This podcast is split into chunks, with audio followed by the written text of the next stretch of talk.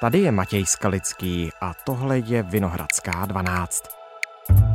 V polských parlamentních volbách budou v neděli hlasovat stovky tisíc mladých, kteří vyrostli v mocenském sporu dvou nejsilnějších stran práva a spravedlnost a občanské platformy. Jak hlasovat zarówno v wyborach, jak i v referendum. Jedním z hlavních témat bude odpor proti evropské migrační dohodě nebo podpora Ukrajině. Ta zmiana jest nieuchronna, na lepsze. Některé volební komise v zahraničí mají plno a voliči se tak musí zaregistrovat jinde, často i v jiných zemích.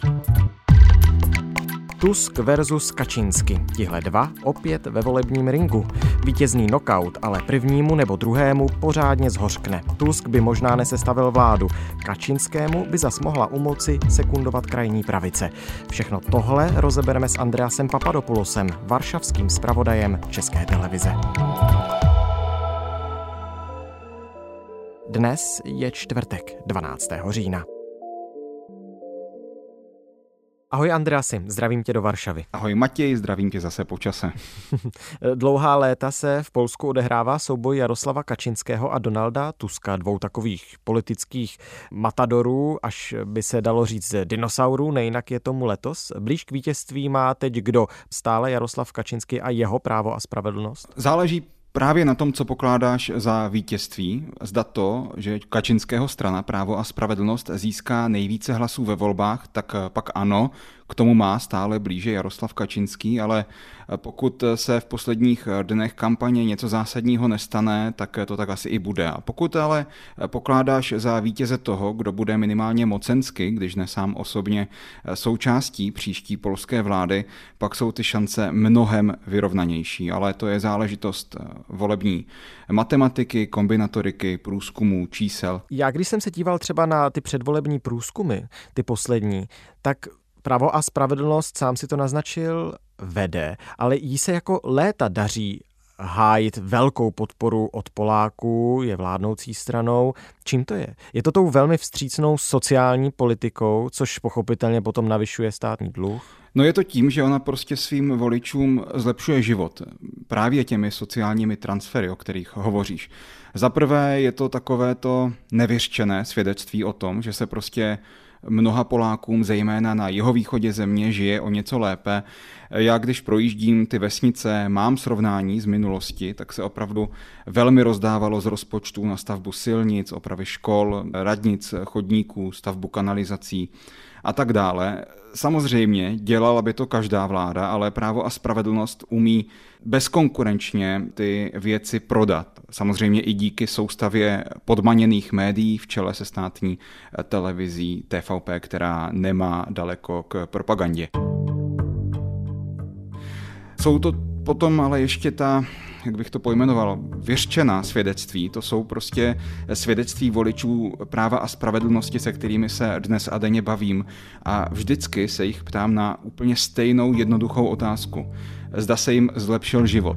A odpověď je vždycky ano když se vlastně právo a spravedlnost před lety zaměřila na rodiny s dětmi, možná dodám věřící rodiny s dětmi, hmm. tak si je získala měsíčním příspěvkem v přepočtu asi 2,5 tisíce korun na každé dítě. To je jakáž forma dla dětí wsparcia. Teď trochu proměnila elektorát, ale taktiku nikoli a stejnou taktikou si získává třeba důchodce, kterým vyplácí 13. a teď je těsně před volbami i 14. důchody. I 13. i 14. to přinajmniej mám na léky a objektivně mnoho z nich těmi speciálními dávkami vyzvedla současná konzervativní vláda spod hranice chudoby, takže tam se není moc čemu divit. To, že právo a spravedlnost přitom všem ale rekordně zadlužila veřejné rozpočty a využívá pro své účely třeba i zisky státních podniků, tak to už není snad ani veřejné tajemství, ale to je spíše takový obecně akceptovaný fakt. To znamená, na jedné straně je to jakýsi důraz na vlastenectví, nacionalismus, na té druhé poskytování sociálních dávek i poměrně velkých slibů před každými volbami. Co třeba ale zajištění bezpečnosti země? Bavíme se o Polsku, v jehož sousedství zuří válka. Já jsem teď zaznamenal poměrně zajímavou zprávu, že pár dnů před volbami končí v armádě klíčoví generálové. Tak neháže to trošku stín na jméno Jaroslava Kačinského jako muže, který má zajistit Polákům bezpečnost? Může to tu pozici práva a spravedlnosti oslabit? Určitě. Možná to vezmu od začátku. Právo a spravedlnost slibuje, že ten nastavený kurz z minulých let nebude měnit, že ať už jsme se bavili o těch ekonomických ukazatelích, hranice věku odchodu do důchodu bude stejná pro muže 65, pro ženy 60, že zůstanou 13. 14. důchody, o kterých hmm. jsem hovořil, že se navýší příspěvek na každé dítě na přepočtu 4 000 korun měsíčně, že stát bude mohutně zbrojit, že bude nadále za jedince rozhodovat v mnoha otázkách, včetně například toho, kdy matka potratí či ne. A hlavně, že zajistí bezpečnost lidem. Bezpečnost je ostatně klíčové téma, které právo a spravedlnost v té kampani zvedlo, eh, vstoupilo do kampaně s tím heslem Bezpečná budoucnost Polska. To se zhmotňuje jak v té vyhrocenější rétorice vůči Rusku, tak ale i vůči Německu, které je v očích eh, práva a spravedlnosti ohrožením bezpečnosti Polska taktéž. Také se to zhmotňuje v té retorice proti migrantům, jak z Ukrajiny, tak ze třetích zemí. No a vládní představitelé třeba se před pár týdny až do roztrhání těla prali za polskou uniformu, opakovali ten hashtag Murem za polským mundurem, když hanili film Agněšky Holandové hranice, který kritizuje práci pohraničníků.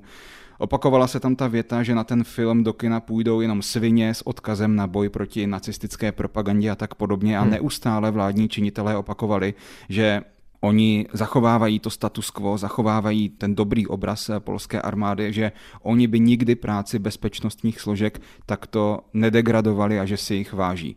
No a do toho v úterý vyšlo najevo, že dva ze tří nejvýše postavených armádních generálů jsou v dlouhodobé rozepři s ministrem obrany Mariušem Blaščakem, že ministr je nerespektoval, že je obcházel při rozhodování o armádních věcech a že celkově jim vlastně nevěřil. Ty detaily té kauzy a pozadí, je to poměrně složité, ale ve zkratce jde o to, že eh, na polské území loni dopadla zbloudilá ruská raketa, ona neexplodovala, zapíchla se někam do lesů u města Bydhošť. Armáda to zřejmě ministrovi řekla, jak se ukazuje, ale ten eh, v obavě ze ztráty politických bodů, protože, jak jsem říkal, právo a spravedlnost garantuje Polákům bezpečnost Eh, tak minister Mariusz Blavčak se rozhodl ten skandál vymlčet, schodil tehdy vinu za špatnou komunikaci právě na ty dva zmíněné generály, no a teď se mu to vrací. Otázka je, otázka opravdu pár dní před volbami, která leží před voliči, zní, skutečně si právo a spravedlnost eh, tak moc váží polské uniformy? No, já ji nechám bez odpovědi, ale je to na snadě. No przejęła nawet nasze hasło bezpieczna przyszłość Polaków. Tak przynajmniej twierdzi Tusk. Proszę Państwa, dziękuję bardzo. Dziękuję. Proč se teď Tuskovi nedaří na Kačinského dotáhnout v průzkumech? Niech tam nikt u góry nie ma złudzeń w szeregach władzy. Ta zmiana jest nieuchronna, na lepsze.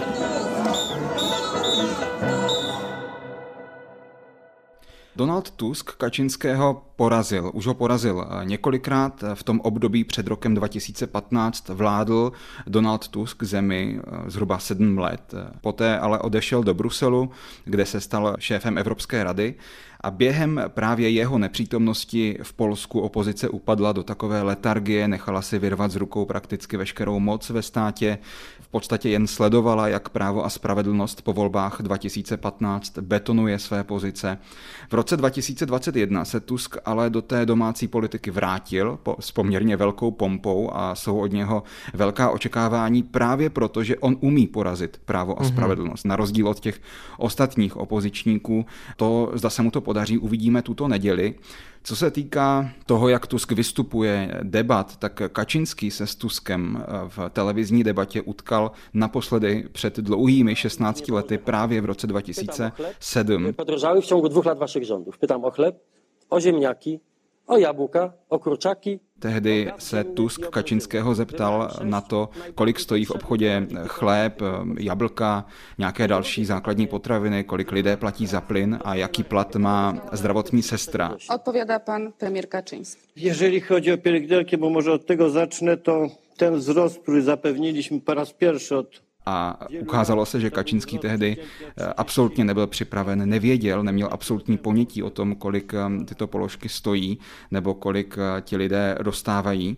A tomu zlomilo vás. Tehdy prohrál ve volbách. Právě tehdy Tusk nastoupil tu svou dlouhou dráhu v čele země a od té doby Jaroslav Kačinský má zřejmě problém s tím se s Tuskem veřejně na takové debatě utkat, takže Tusk vůbec není ten, který by měl nálepku věčně druhého nebo věčně poraženého. Hmm. Právě naopak, on je v očích mnohých Poláků eh, ten, kdo může právo a spravedlnost eh, konečně po osmi letech v uvozovkách konečně porazit. To znamená, že Tusk se s Kačínským nepotkal ani v té velké debatě na TVP, na státní televizi? Nepotkal. Jaroslav Kačínský tu účast odmítl, i když to bylo na jeho domácím hřišti ve státní televizi TVP. Odmítl to se slovy, že se nebude přece bavit s lhářem, který slouží Německu, s odkazem právě na Donalda Tuska. Jaroslav Kačínský dlouhodobě v té retorice proti Donaldu Tuskovi používá a schodně s ním i bývalá veřejnoprávní televize TVP ten narrativ, že Donald Tusk slouží cizím mocnostem, jak Rusku, tak Německu. Samozřejmě je to nesmysl. No a vlastně v té debatě se neutkali. Místo Kačinského nastoupil premiér Mateusz Moravěcký. Ta debata byla poměrně plochá, poměrně sterilní. Vyplývá to vlastně i z toho formátu, kdy dva moderátoři, z nich jeden je bývalý mluvčí strany Právo a spravedlnost, pokládali pravdu velmi dlouhé 60-70 vteřinové otázky, eh, které byly často delší než odpovědi jednotlivých kandidátů, kteří měli na eh, šest otázek, eh, šest minut na odpověď a poté jednu minutu k vlastní prezentaci. Bylo tam hodně invektiv. Tusk o Moravěckém řekl, že je Pinokio. Který, jak vidíte, zasloužil bardzo solidně na svůj známý pseudonym Pinokio. Moravěcký zase použil tu Tuskovu posměšnou přezdívku Zrzek. Byly tam různé výčitky. Dzisiaj bezrobocie jest najniższe v polské historii i to je niezwykle ważne. Moravěcký se otáčel směrem k tomu poslednímu období, ve kterém vládl Tusk, označoval ho za chaos, ale to stejné vlastně Donald Tusk říkal o eh, těch uplynulých osmi letech, kdy vládla eh, strana právo a spravedlnost, takže opravdu předvolební debata, která měla být vrcholem té kampaně, byla pro mnohé vlastně zklamáním. To, kdo vyhrál, tam se asi komentátoři ale shodují. Vítězem možná tím, kdo exceloval, byl zástupce menšího opozičního uskupení Šimon Holovňa ze třetí cesty. A my spravíme, že ti, kteří chcou pracovat dlouhé, budou mogli to robiť. Je to uskupení, které touto debatou mohlo opravdu získat eh, nejen samo pro sebe vstup eh, do parlamentu, ale mohlo získat také potřebnou většinu a může být jazyčkem na vahách při sestavování vlády opozice. Když jsme se tady bavili o tom, že Tusk je v tuto chvíli v těch průzkumech nebo v nějakém průsečíku průzkumu druhý, tak on dokáže zmobilizovat lidi. Viděl jsem velký pochod Varšavou, tisíce lidí pochodovali na protest proti konzervativní vládě. Tak jak velká nevole mezi Poláky je právě eh, se současnou vládou práva a spravedlnosti, jaká motivace pro ně může být, nebo jak velká může být to hodit právě Tuskově občanské platformě. Ty příkopy mezi oběma stranami jsou velmi, opravdu velmi hluboké. Polarizace polské společnosti je obrovská. Mimochodem je to jeden z důvodů, proč se preference jednotlivých stran téměř nehýbou napříč těmi bloky už několik dlouhých měsíců. Nemají tam totiž přílišný přesah napříč těmi jednotlivými voličskými skupinami nedokáží ani změnit názor přesvědčených. Vypůjčím si citát Jaroslava Kačinského, který řekl, že Polsko to není jenom sojové laté na Maršalkovské ulici, to je taková výstavní obchodní hmm. ulice ve Varšavě, ale i sami Poláci, když se s nimi bavím, tak často hovoří o tom, že není jedno Polsko, ale minimálně dvě, Polsko A a Polsko B. Oni to velmi často používají k rozdělení na ty úspěšné, bohaté a méně úspěšné chudé. Já si myslím ale, že to je především rozdělení mentální na takové dva světy, jimž už 20 let propůjčují své tváře právě Jaroslav Kačinský a Donald Tusk. No a ty dva světy se prostě nepotkávají. A i když je třeba polská politická kultura obecně horší, dovolím si tvrdit, než třeba ta česká, tak pořád to ještě nejsou tak zásadní invektivy, tak, tak zásadní vulgarizmy v tom veřejném prostoru, které by třeba přiměly toho či onoho skalního voliče, aby se na té volbou té či oné strany zamyslel. Takže vlastně ty světy jsou opravdu rozdělené. Zdí v Polsku mají zdi v posledních letech si budují vlastní tradici, ať už ta na východě země nebo na severu země, u hranice s Ruskem, tak teď i vlastně hranice se Slovenskem jsou obehnané takovým malým plotkem a jsou tam další kontroly, tak možná to jen ukazuje na to, jak to vlastně v Polsku vypadá, že se staví zdi nejen mezi lidmi za hranicemi, ale i těmi, kteří žijí uvnitř těch hranic. Polki i Polacy. We're fighting for democracy here. I'm standing for LGBTQAI plus community rights. Nie mamy wolnych sądów, zabierają nam wolność. Stay in the European Union.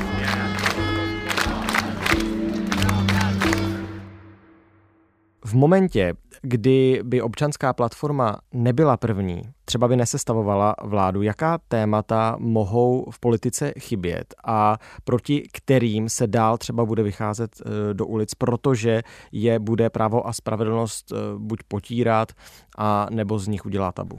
Naposledy, jak si zmínil, vyšli do ulic příznivci toho světa Donalda Tuska. Ti jsou teď v defenzivě, tak to zkusím z jejich pohledu eh, vyjmenovat ta témata. Jsou to útoky vlády na soudy, ze státnění vlivných médií, je to denodenní mediální masáž, často velmi okaté propagandy i z jiných podmaněných regionálních médií, splývání vedení státních podniků s vedením vládnoucí strany právo a spravedlnost. Je tu protibruselská rétorika zavánějící pro mnohé voliče Donalda Tuska odchodem z Evropské unie, což je to, co si oni snad eh, ze všeho nejvíce nepřejí. Je tu řada kulturních válek, urážky umělců, urážky LGBTQ lidí, pošlapávána jsou práva žen, a to vše se děje 8 let eh, s vyhlídkou toho, že konzervativní vláda může zvítězit i v těchto volbách a tu svou vládu po vzoru Viktora Orbána v Maďarsku zabetonovat na další kadence dopředu. To vše, co jsem teď vyjmenoval, tak Donald Tusk říká, že napraví, narovná, bude to spravedlivější ten stát a všechna ta témata, která jsem teď zmínil, prostě smaže z politické mapy tím, že je vyřeší. Nicméně jeho boj může být marný v případě, že nejenom, že se právo a spravedlnost ujme vlády, ale že třeba povládne eh, s krajně pravicovou konfederací, a nebo že vytvoří menšinovou vládu s tichým souhlasem právě konfederace. Ano, množství průzkumů vychází v těchto dnech v Polsku obecně, to je velmi tradiční záležitost, množství průzkumů prakticky denodenně jsou dva až tři. Velmi záleží na tom, která agentura pro které médium daný průzkum sestavuje, ale když si vezmu třeba ten, který tady mám teď před sebou, sestavovaný serverem Politico, pak je právo a spravedlnost Jaroslava Kačinského asi na 38%, občanská koalice Donalda Tuska na 30%, při statistické chybě kolem 3%. No a právo a spravedlnost může za určitých okolností s tímto výsledkem dosáhnout na velmi těsnou většinu. Ale k tomu by bylo potřeba kombinace vysokého volebního zisku a naopak propadu opozičního liberálního uskupení třetí cesta, o kterém jsme hovořili. To, pokud eh, skončí mimo Sejm tedy nedosáhne na hranici 8%, která se tohoto hnutí týká, protože kandiduje v koalici, pak eh, Dontovou metodou, Dontovým přepočtem získá právo a spravedlnost při tomto volebním zisku možná velmi těsnou většinu a může vládnout samo. Pokud se bavíme o tom, že třetí cesta se do Sejmu dostane a ty hlasy budou rozděleny i e, směrem k tomuto uskupení, tak právo a spravedlnost zřejmě nebude moci vládnout samo, ale velmi často se zmiňuje možnost podpory právě tebou zmiňovaného krajně pravicového hnutí konfederace. Je to reálná možnost, ale čím dál tím víc expertů hovoří o tom, že konfederace vlastně nechce s právem a spravedlností vládnout, protože její voliči si to zkrátka nepřejí, její voliči rovněž chtějí změnu a ta retorika vůči eh, nebo proti vládě a proti opozici, zbytku opozice, je ze strany představitelů konfederace v podstatě stejná, totožná. Prostě odmítají jak ty, eh, tak i ty, takže těžko říct, eh, jak je tato možnost opravdu reálná. Stejně tak reálná je ale i vláda opozice, protože pokud eh, budou mít eh, ty liberální strany zisk, který jim slibují jiné průzkumy, zvláště pak ty sestavované eh, v posledních dnech, pak je reálná varianta, že bude někdo z opozičního tábora novým polským premiérem. Nicméně tam platí, že pokud by se třetí cesta nedostala do polského parlamentu, tak občanská platforma, byť by třeba vyhrála volby, nemá šanci sestavit vládu? Pokud by skončila třetí cesta mimo dolní komoru, nechybí k tomu mnoho, tak současná opozice ztratí šanci na převzetí moci. Pohledněme spolu, prosím tě, závěrem ještě prismatem těch polských voleb za hranice Polska. Totiž v momentě, kdy se právo a spravedlnost udrží u moci, tak co to bude znamenat pro vztahy s Ukrajinou. Poslední dobou čtu o embargu na ukrajinské obilí, taky se zmiňuje otázka poskytování další vojenské pomoci, ta samá otázka, která teď velmi rezonuje na Slovensku. Otázka vztahu s Ukrajinou je otázkou, která je v Polsku po mém soudu vyřešena a to tak, že Ukrajina platí za jednoho z nejbližších spojenců.